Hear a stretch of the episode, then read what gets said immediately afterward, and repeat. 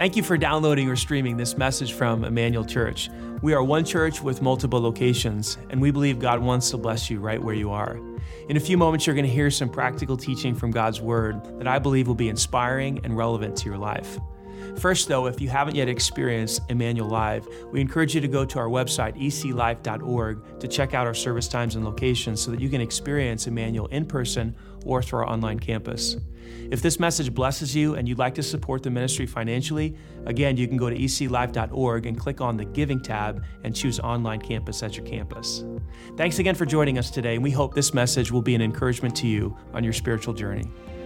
Well, good morning, church. How are you feeling today? I don't know where you are watching today, whether it's in central Indiana or somewhere else, but it is absolutely gorgeous outside here in, uh, in Indiana. Isn't, it, isn't that right? In Greenwood? 75 and sunny. So, so beautiful outside. Welcome to all of our campuses our Bandit campus, our Franklin campus, our Garfield Park campus, all of our campuses joining us right now, and everyone else watching online. Welcome. My name is Danny. We're in a series right now called Do Better. We started it last week, and we had another series plan that we put on hold because we wanted to address an issue issue that as a church we have never addressed head on before, um, and, and that is the issue of racism. It is, uh, it is something that has come up. There's been events that have triggered it in our world today, and there is uh, basically our country is on fire right now. And so we wanted to talk about what was going on in your lives and look at God's word and see if we can make sense of all of this racism. You know, I was listening to another pastor talk about this, Pastor Andy Stanley, last week. He did a great talk uh, to his church, uh, many different campuses in the, in the Atlanta area. He said something I thought was uh, really captured the, the tension of, of this series, and that is he said, you know, when you talk about a topic like this, it's like walking through a minefield, and you're tiptoeing and you're just you want to be careful with every single word you say because this topic is charged with lots of emotions, lots of pain, lots of hurt, lots of strong opinions. I've gotten more emails this week than I've ever gotten about any single one talk I have ever given. Uh, both for the positive and for the negative. And so it's like, whoa, no wonder I don't talk about this stuff because I don't like controversy. Uh, but this, this issue is incredibly charged with emotion. And unfortunately, it has a political issue. It shouldn't be a political issue. It is a political issue. Both sides are grabbing this, polit- this football, this political football, trying to get yards from it uh, on their side. And, and that's unfortunately, that's just the case. And uh, it's a very, very difficult issue to kind of sort through what is truth and what is not truth. The reason we are talking about it today, because from my perspective, I do not believe it's a political issue. I believe it's an issue of sin and righteousness and humanity. Anybody else? And that's why we must talk about this issue. But it is incredibly difficult. You know, uh, Pastor Andy Stanley said, you know, it would be so much easier if our church was one of those far left leaning churches, because then I could, you know, say the party line and tell a few stories and say some things, and everybody would cheer and be like, I love my pastor. And, or if we were one of those far right churches, then I could say a few things and say a few phrases and tell some stories, and everybody like, I love my pastor. But unfortunately, we're neither far left nor far right, far right. We're somewhere in the middle. So I'm going to probably disappoint a lot of you. and that's just, that's that's just the, that's the, the minefield illustration there. And so I'm probably going to get this wrong, but I'm going to do my best because I believe it's an issue God wants me to touch on. Let's talk about racism. I gave you a definition in last week. Let's talk about it again. Racism is, racism is a belief that one's ethnic group, not their race, because there are no races, okay? You look in the Bible, there's one race. It's called the human race. We created race. Race is a social construct. Everyone has a different ethnic group, but racism is this belief that my ethnic group or your ethnic group is superior and therefore has the right to dominate, mistreat on the low levels, and then even annihilate at the worst levels. We saw that with Nazi Germany, right? Nazi Germany, the Aryan uh, ethnic group thinks that their race is superior to the Jewish, and so let's just kill them all, right? And then you get a Holocaust. And there are uh, other groups that are deemed in fear. This, this one concept, this one sinful idea is, is, has caused unimaginable destruction and pain to the human race uh, over, over our existence here on earth. And that is why we must talk about this, not because it's a political issue, because it's a sin, it's a sin issue. For me, this issue has always been put into the, uh, the circle of concern. I introduced you last week to Stephen Covey's two circles circle of concern, circle of influence. Those of, of, you, of you who read Seven Habits of Highly Effective People, you'll recognize this. These are the areas, or these are the things or events or situations or circumstances that I can do, that I can do nothing about. I can't affect change, so I can be concerned about them. And I've always put racism in that circle because, after all, I am not personally a racist. At least that's what I told myself. If a person comes up in front of me, regardless of the color of their skin, I'm going to treat them equally. So I'm like, this isn't my issue. So I don't have to preach on it. I don't have to talk about it because I personally am not a racist. The things, the things that are in my control are in this category. That's my marriage and my attitude and my finances. Those are the things that I can directly influence. So I'm going to focus here and, and not on here. And then over the last couple weeks, God has said, You can do better than that. You can do better than that. We've got to move this issue from circle of concern to circle of influence, and that's why we're doing, we're doing this series. Now, before I go any further, let me make mention of a story I told last week about one of my staff members here uh, that was uh, mistreated by police, law enforcement, local law enforcement. Uh, I told that story. If you were here last week, you heard that story. If you're watching online, uh, the sheriff's office reached out to me graciously, kindly, called me up and said, Hey, we would love uh, to tell you our side of the story. We looked up the incident. We have it all on video, body cams, we have audio. If you'd like, you can come in and watch the 13 minute clip. So I absolutely said yes. I drove to the sheriff's office. I was like, man, I do one talk on racism. Here I am in the sheriff's office. I can't believe it. That's why I don't talk about this stuff, you know? And so there I am, and, and, and I was meeting with uh, Major Andy Fisher, uh, and, and, you know, he pulled me in, and all of a sudden I see Sheriff uh, Burgess in there, and I introduced myself to him. I'd never met him before. We sit down, so kind, so gracious. He said, okay, let's watch the footage. I watched the 13 minute video, and what I saw uh, was uh, two, two police officers treating uh, my staff member with respect and dignity, and it was a very normal traffic stop, issued a warning, and, and on she went. And so I issued an apology. I apologize sincerely. I sent all of you an email. Hopefully, you're on our email list. You got that email. Um, great, uh, Sheriff Burgess was so kind and gracious. He said, I accept your apology. We just wanted you to see from our side of the story uh, what, what happened. And so, uh, so we, we, we patched that up as, as, as much as we could. When you mess up, you got to own it. And so we owned it. And, uh, and as far as my staff member is concerned, I talked with her about it. She, I, I believe with all my heart, she did not intentionally mislead me or deceive me. You know, sometimes you go through life and you have experiences and you have a perception of the way something happens, and that perception is sometimes what? Reality may not be, but that is how you experience certain things. I do not believe there was intent to deceive or lie to me whatsoever. And so, uh, so that I just wanted to clarify that before we moved on with the rest of today's talk. Now, that being said, what do I want to do today? Well, I want to talk about the cure of racism. How about that? Isn't that a bold statement? I believe I have found the cure for racism. there you go. I just put it out there. Some of you think I'm absolutely crazy, but hear me out. Hear me out.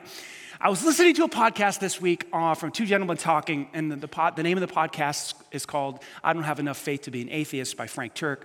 It's a pretty good podcast, and they were talking about racism. They said, you know, when you go into the doctor's office and you're sick, the first thing the doctor does is he diagnoses you. Okay, let's just go with cancer because cancer is a very, very common diagnosis. The, what the doctor's gonna do is he's gonna say, okay, let's take a look back Let's take a look back at your history. Did your dad have cancer? Mom have cancer? Do you have any, you know, you know, what have you smoked? Did you grow up in a smoker's home? Do you smoke two packs a day? One? How much do you smoke? What the doctor's going to do is try to understand where did this deal come from? Okay? And then he's to spend most of the time as he tries to, tries to treat you looking forward at the solution. But you can't look at the solution before you look back at where this thing came from. And so with racism, the same thing must happen. We have to, if we want a solution, we've got to look back and see as a church, okay? Not necessarily as a nation, I think we should as a nation, but as a church, because that's our realm of influence, we got to look back where did this come from before we can look forward about what the solution is? So let's take a quick look back into American history. What we found, I am not an expert, I'm not a historian. If you want to fact check me and correct me, I will own it if I'm wrong, but this is what I've studied thus far. When you go back in American history, what we find is that racism is a social construct. What does that mean? That simply means that it's made up. Race itself is made up, racism is made up. People created this thing called race and racism.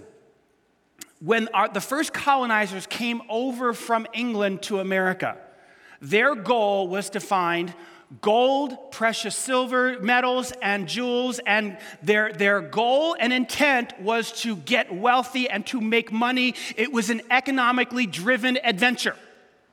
The first colonizers coming over. So they come over and they quickly find out that in America there's not much gold, there's not much precious gems, and there's and so what did they do? They looked to what they could make money on, which was the fields: tobacco, sugar, uh, rice, cotton, all these different things. And that's how we're going to make money. Well.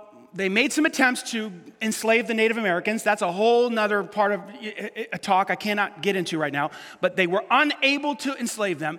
So then they looked to Africa, particularly West Africa and they began in, uh, bringing ships over, in all, over 300 years, 10 to 12 million Africans, West Africans, came across the Atlantic. 20% of them died on the ships. That's about 2 million people, okay, Hor- horrific conditions. They were brought over to America for the specific purpose to work in these fields to make a profit for the original colonizers. You can check on all that. That's my understanding of, of American history. Now, they get here, and uh, the first uh, shipment of, of Africans come over in 1619, and mixed in all of these original colonizers were very, very spiritual people pastors, missionaries, evangelists, church going. These are, these are you know, church people, okay? They happened to be white people, but they were church people. They were Christians. And so their, their natural response to all these you know, people that didn't look like them, so called heathen, they was to preach to them and to share the message of Christ with them and to evangelize them. And they did that. And guess what? Many of the Africans began to put their faith in Christ and their trust in Christ. Well, this created a huge dilemma. These people are here to, to, to be, you know, slaves, and now they've become spiritual brothers and sisters. What do we do now? Because back in England, it was against the rules to enslave a spiritual brother or a spiritual sister. You could not do that. We're, we're brothers and sisters in Christ. We're like family. I'm not going to enslave you. So they had this huge, this huge dilemma, moral, moral dilemma. What are we going to do? Unfortunately, what they chose to do is to dehumanize the Africans. Just label them as less than human. They came up with this word chattel. Does that look familiar? We get our term cattle from this word chattel. In the slave codes that the original colonizers came up with, they, said, you know what, here's what we're gonna do. These folks are just chattel. They're on the same level as livestock. They are, they are property. And because they're property, they have no rights. You can treat them as you, as you want to treat them. You can beat them. You can sell them. You can do this to them. You can separate if they're married. You can separate their children. They're, they're not human, they're, they're less than human. And if they're less than human, well, then I can preach to them and get them the gospel and, and then also have them work for free in the fields as property. In The Color of Compromise, Jemar Tisby says this. This is just a historical, uh, you know, walk through American history. He says, over time, Europeans compromised the message of Christianity to accommodate slavery, while also in their minds satisfying the requirement to preach the gospel to them and make disciples. You see the compromise there? This tension. How can we continue to make money and also preach the gospel and get these people saved? These are, these are Christians. Well, that went on for some time, and many, many Africans became Christ followers, and they start reading the Bible, and some of them, some of them even became preachers and started studying the Bible, and they're reading stories about how God saved Israel out of the slavery, out of the bondage from the Egyptians. All throughout this book, you find ideas about equality, about freedom, about liberty and they're reading this and they're studying this and like, well, I don't have any of that. I don't have freedom. I'm not equal. I'm not being treated as, as an equal to you. And so the, you know, the, they, there started to be rebellions and there started to be pushback. And, and so the, the, the white Christian slave owners decided we've got to do something to get control of this. This is a hundred years before the Constitution was signed and ratified. The Virginia Company, which was a group of legislative, a legislative group in, in the original colonies, they said, we got to put this into a law. And this plaque, there's a plaque that stands in a museum in Virginia today with these words on them 1667. See the date? It is enacted and declared by this grand assembly and the authority thereof that the conferring of baptism does not alter the condition of the person to, as to his bondage or freedom. What does that mean? That means if you are a black man, a black woman, and you put your faith in Christ and you get baptized, do not think that you are free. You might be free from your sins.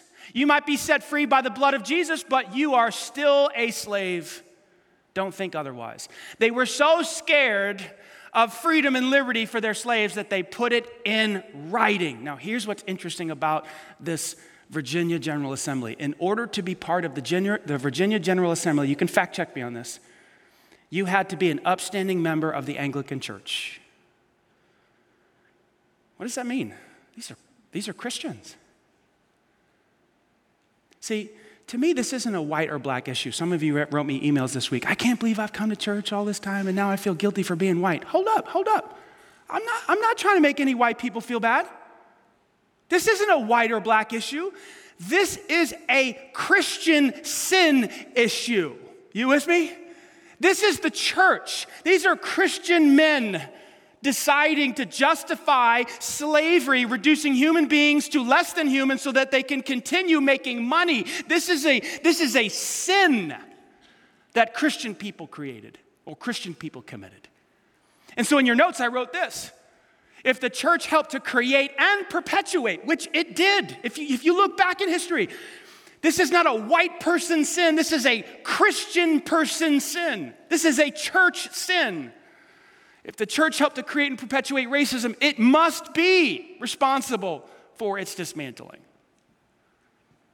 If there's still equality out there today, it's us, not white people. We've got all kinds of colors in our church, and there's all kinds of colors in all the churches. It's not white, black, it's the church's responsibility to dismantle this idea of racism and sin because we perpetuated it and we created it and we compromised over centuries to make it happen. So after after you know this, this, this, this rule you know, came about in virginia for hundreds of years you know, slavery was just practice. It was part of the economy. They wouldn't have an economy without slavery. Well people finally had enough of that and so that led to the civil war right? What was the civil war civil war fought over? States rights? No. It was the states rights to hold slaves that's what they fought. The bloodiest battle in American history. More Americans died in the Civil War than any other war. What was it over? It was over slavery.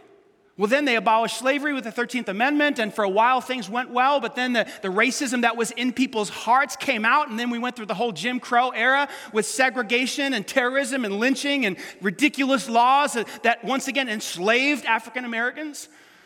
And then that went on until the time of Martin Luther King Jr. and the civil rights, and we finally got the Civil Rights Act passed. And, and all along the way, the church was compromising and not standing up for the problem that it created. Now, they, we have come a long way. it's not like the 1960s. I've looked, I've seen, I've read, you many of you lived through that. It's not like the time of Jim Crow. We, uh, we've had a black president. We have made so much progress but we are not all the way there yet. We can still do better. Now, that's a, that's a look back. We have to look back. I know it's uncomfortable. And I, if you're feeling like it's your fault, you weren't there. Hey, let me let you off the hook. You didn't do it. It's not your fault. Relax. But it is the church's fault that we perpetuated it, created it, compromised with it all along the way. And so that's why it's time for us to step up and be part of the dismantling. Now, what is the solution? I made a bold statement earlier, said, you know what, I've got the cure for racism. Whoa, what are you talking about? Well, I actually don't. Jesus does.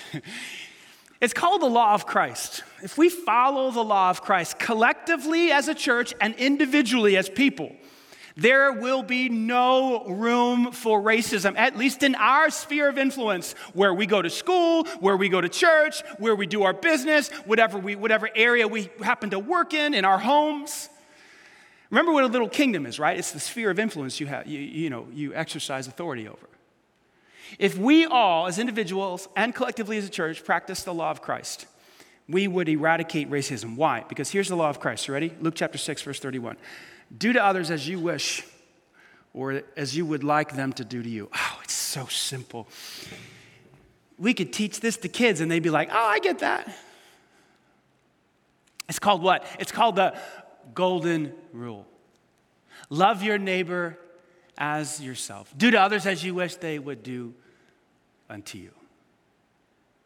If you were getting mistreated because of the color of your skin or some other physical difference on your body or hair, maybe you don't have any hair,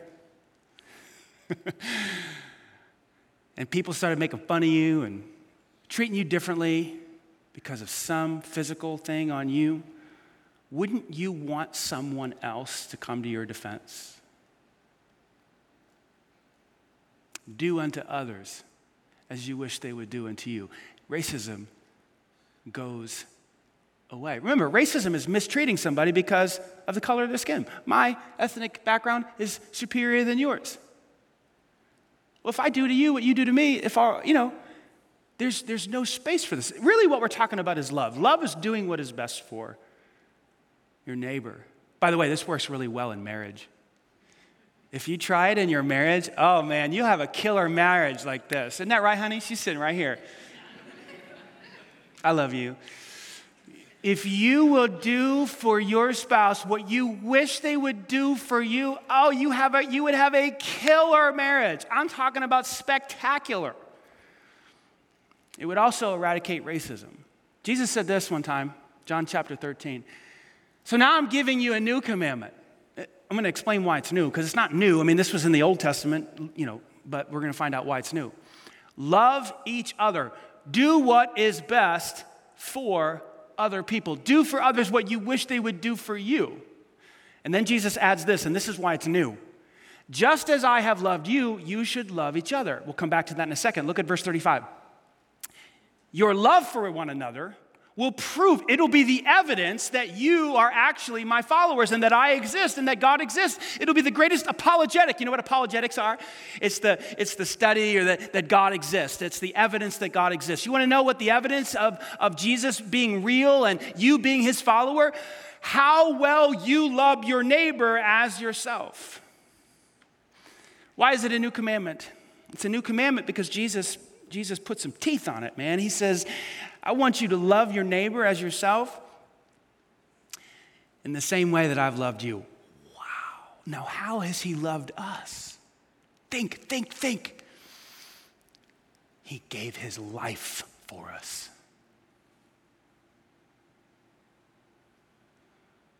Nails through the hands, nails through the feet,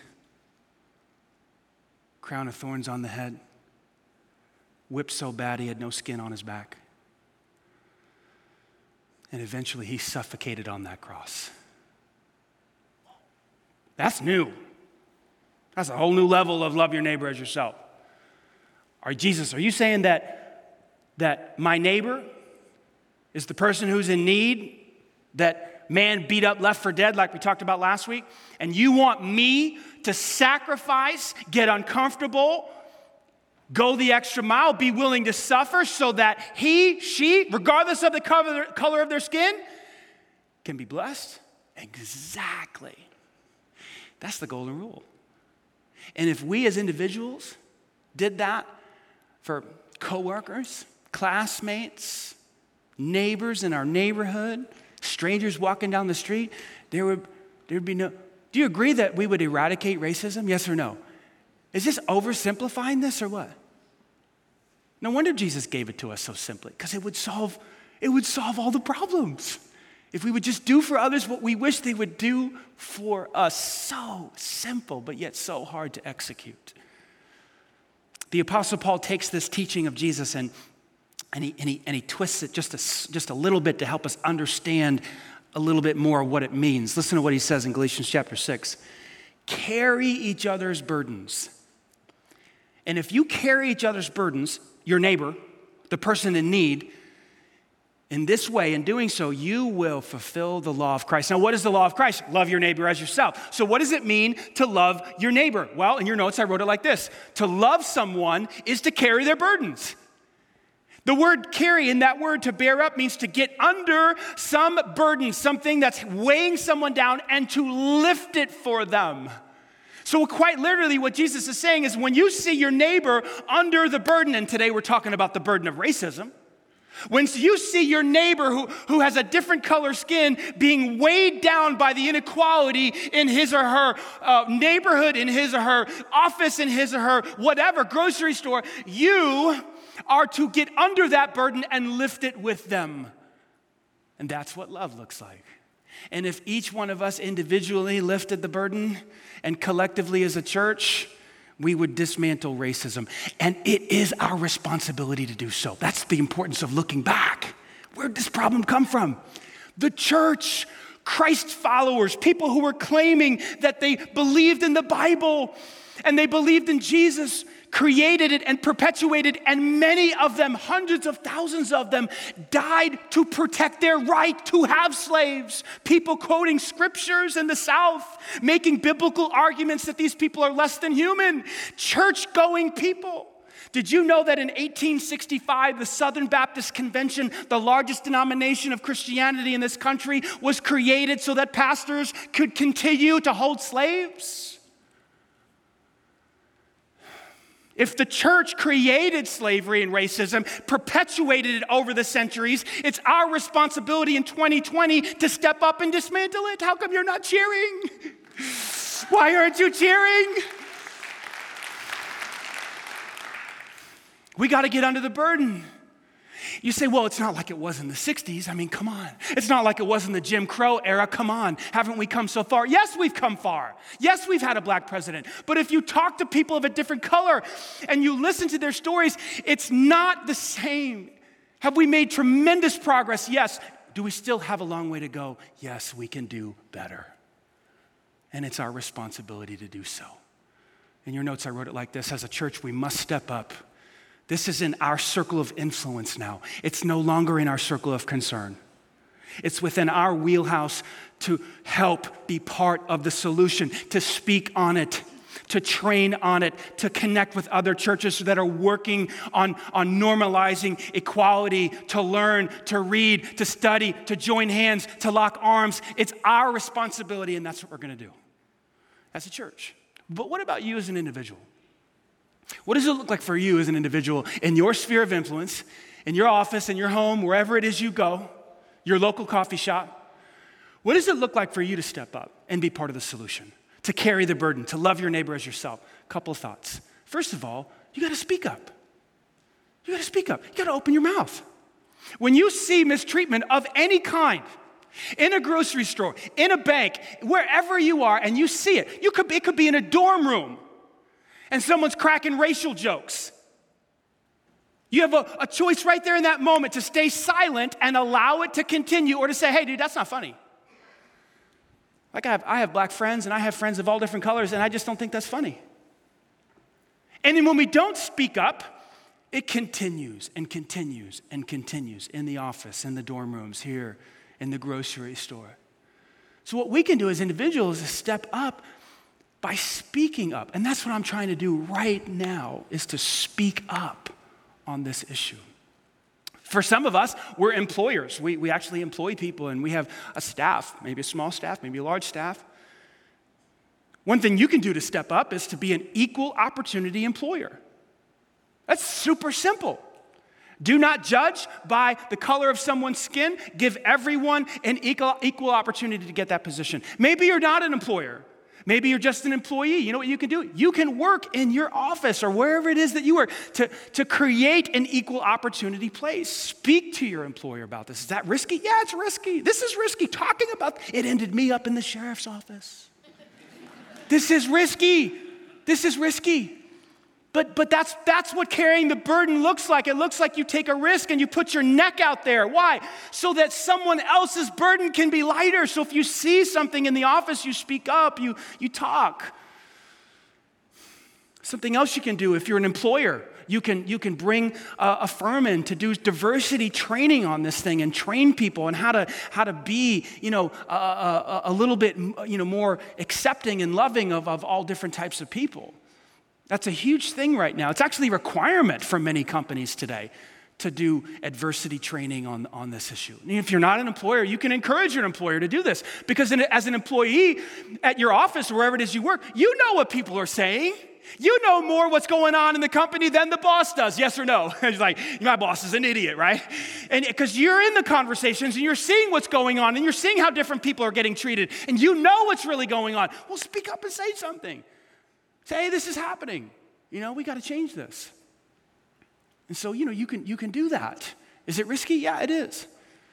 Another thing you can do is educate yourself. There are more resources out there today on this issue there ever has been before. Just so many podcasts and books. Now, part of the education piece is, is just awareness. When you become aware of the, what's really happening on the ground level, it's, you know, you, it, it creates a, a, compassion, and then and, and the compassion leads you to, to take action. Let me say this about education, though. When you're reading and listening, I would encourage you to avoid the fringes. you know, the far, far left and the far, far right. You know, normally those, those uh, spaces are, are off, okay? And tell me if this isn't true in your experience. Normally, uh, it, the truth is somewhere closer to the middle, yes? Yes? Which is why if Jesus were up here today, you would have a really hard time pinning him down to a party. Some of you are like, no, he wouldn't. He'd be a Democrat. See, you have a problem. That's your problem. no, he wouldn't. He'd be a Republican. Again, you have a problem. See, you, he's not. He's not that way. He is for truth. He is for justice. He is for righteousness. So, as you educate yourself, I would avoid the fringe sides. I would even avoid watching the news every night. Some of you are depressed and discouraged and frustrated and angry because you're watching the news. You got to stop watching the news every night. Of course, you got to stay informed, okay? Now, at nine o'clock, that got to clap. That got to clap. You guys are dead. I don't know. I don't know what's going on. I don't know. Maybe the other campuses are clapping. But But uh, man, you got to lay off that a diet of regularly watching that or, or, or, regularly watching one side. Like when I watch the news, it's like, okay, I, I have to hear this side, and I also have to hear this side. Because there's, there, there, again, the truth is somewhere in the middle of this deal. And right now, this whole issue uh, with George Floyd is a political football, and people are running with this deal to try to advance their cause and their political party, whether that's to get in power or stay in power. And you got to be aware of that. There's so much manipulation going on out there today. And so, as you educate yourself, you gotta you gotta weigh. Here's what I try to do. Here's what I, and I'm not the expert on this. Please hear my heart. I'm just I'm just trying to lead and guide and shepherd a little bit here. What I try to do is is suspend my judgment Suspend my judgment until I have heard from this side, this side, this side. Do not read and educate yourself to validate convictions or positions you already have arrived at. That's not education, that's forming an argument. And there's so much of that going on today, right? We have to suspend judgment and listen, listen, listen, listen, listen twice as much as we speak. I can't believe this, but yesterday I retweeted Charles Barkley. I did. I did. I've never given Chuck a retweet, but I gave him a retweet yesterday because he, he nailed it. He said people need to shut the plank up and, and, and listen and listen and listen. And he was exactly right on this issue. What else can we do? What does it look like to step up? Listen. I would say empathize, which is different from listening. A lot of times we listen because we're waiting to speak. Yeah? I do that in my marriage. It's a terrible habit. And sometimes I don't listen at all, even. you ever get that from your wife? Uh, you're not listening right now. Did you hear a word I just said? Okay, this is not a marriage talk. when I mean by empathize, is sit in their shoes which you have to listen to do that. So listening is a prerequisite. But then you, what you do is you, you, you just say, What's it like to walk a mile in your shoes? What's it like to sit in your seat? What's it like as a person with a different skin color to walk into the grocery store? Have you ever thought about that? Or to walk into Target? Just ask a black person that you know. Don't ask a stranger, okay? This is weird. Don't get weird. Don't be weird. Say, hey, hey, I was wondering, what's it like when you go into like a Target or store and I guarantee what you're going to get, maybe not a guarantee, but there's a good chance you're going to get a story Something like this. Well, sometimes I'm followed around the store because the perception is I'm going to steal something. That's, that's happening 2020 here. And, and when you realize that, when you're like, man, I, I didn't really know it was like that, like, what's it like at a restaurant when you're ordering food? It's just different experiences. Not all the time, not all the time, but too many times. And what happens is you're like, oh, that's not right. And then when you feel like, when you feel that's not right, whatever that is, that anger, that frustration, that makes you want to say, we got to change that. Empathy creates compassion, compassion triggers action. If we would take the time, Andy Stanley said this this last week when he gave a talk on this. He said, if we fail to listen or, or empathize to people who do not experience the world the way we do, we all experience the world, but when we fail to listen to people who, who experience it different than we do, we will never bear their burden. Why? Because we don't know what the burden is. We, are, we have no knowledge. But when you have, when you empathize and listen, now you're aware and you can step up and you can lift that load for people. I'm telling you, the answer to this deal is the law of Christ.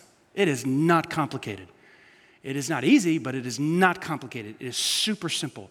Love your neighbor as yourself. If we all did that, we would eradicate racism. It, it, would not be in our midst. People would, we would normalize equality by following the golden rule.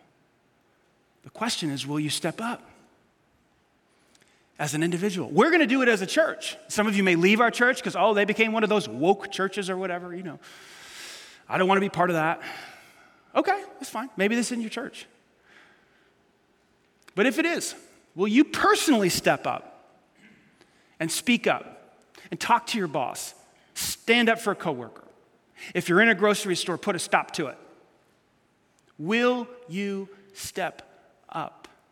I hope that you will. I've done the very best that I could to deliver this message to you and to lob a pitch in for you to smack it out of the park, but I can't swing the bat for you and I can't run for you. And if you're standing there, sitting there, watching somewhere, and you're like, I ain't doing it. You know, with that attitude, you know. I'm just going to let God's word speak to you. Not me. I'm going to let God's word speak to you. But anyone who does not love, what is love? Carrying burdens, doing unto others as you wish they would do unto you, right? Doing what's best for your neighbor. Anyone who refuses to love watch this, not my words, God's words, does not know God.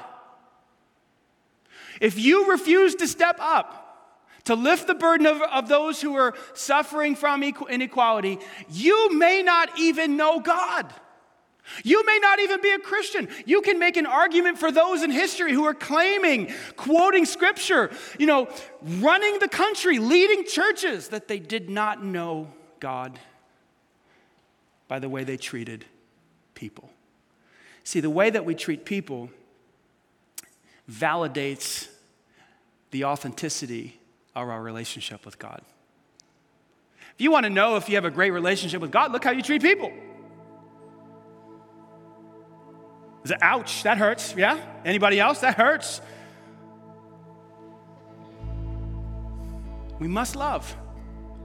We must carry burdens, and by doing that, we fulfill the law of Christ and we eradicate the evil of racism in our midst. We can't change the country, we can't change the world, but we can change our, little, our home and our office and the coffee shop we go to and the grocery stores we attend. We can change those areas by stepping up. I hope that you will. I'm going to try to lead the way.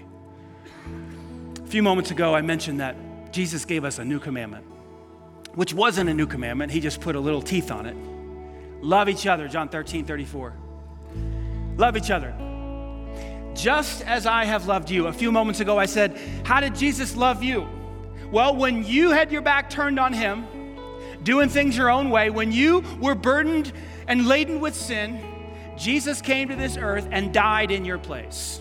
He paid the penalty for your sin by dying on the cross. As I mentioned, he had nails put through his hands, through his feet, crown of thorns on his head, punched in the face. He had his beard plucked out, they spit on him, they mocked him, they whipped him on his back, they stabbed him in the side with a sword.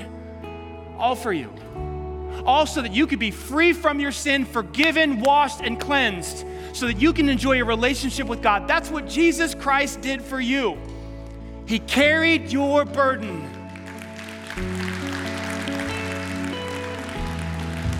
My question to you today is have, have, you, have you received that amazing gift of grace? That sacrifice of Christ on the cross? Have you, have you embraced that grace offered to you? If you haven't, I'm going to encourage you to take that step today.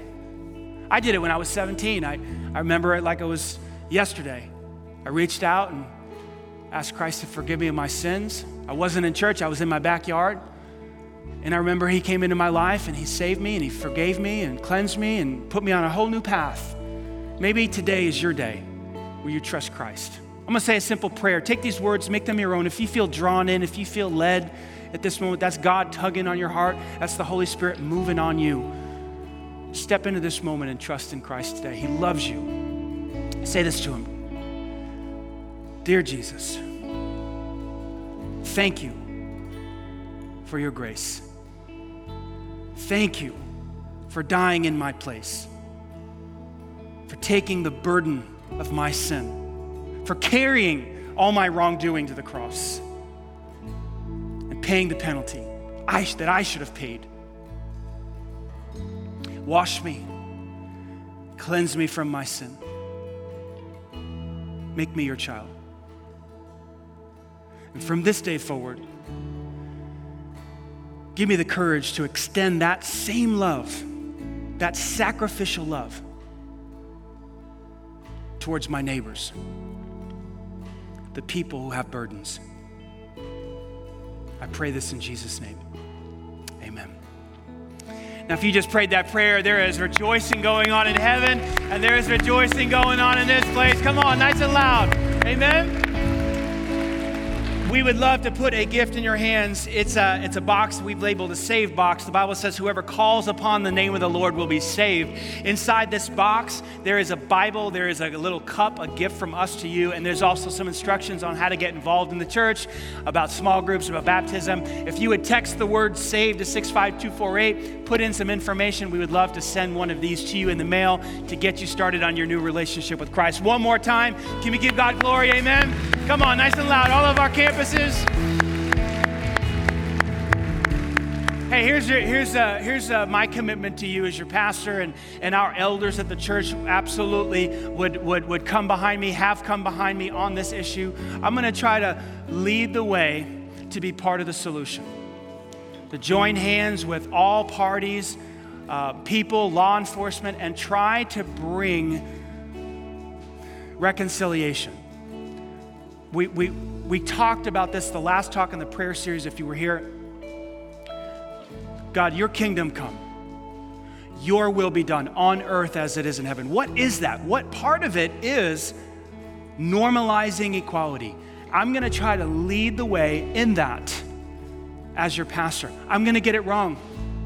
I'm probably going to say the wrong thing. I might say something that you disagree with. That's part of it. Hopefully, that is minimal. But know my heart the desire is to fulfill the law of Christ. My hope is that you'll take the journey with me. What do you think? You come along? Amen. Amen. Let's pray together. Father, thank you for this moment in history. It's a tough moment, it's a hard moment. There's so much anger, so much angst, so much pain, so much manipulation, half truths, falsehoods. I pray that you would give us wisdom as a church to be part of the solution, to live out and act out the golden rule, the law that you gave us to love our neighbor as ourselves. Give us the courage to do that in our homes, in our offices, in our community. I know that if we do that, you'll honor us and you will heal our communities and our country. We pray this in Jesus' name. And everybody said, Amen. Right now, we're going to hand things off to our local teams. God bless you. We'll see you next week. Bring a friend.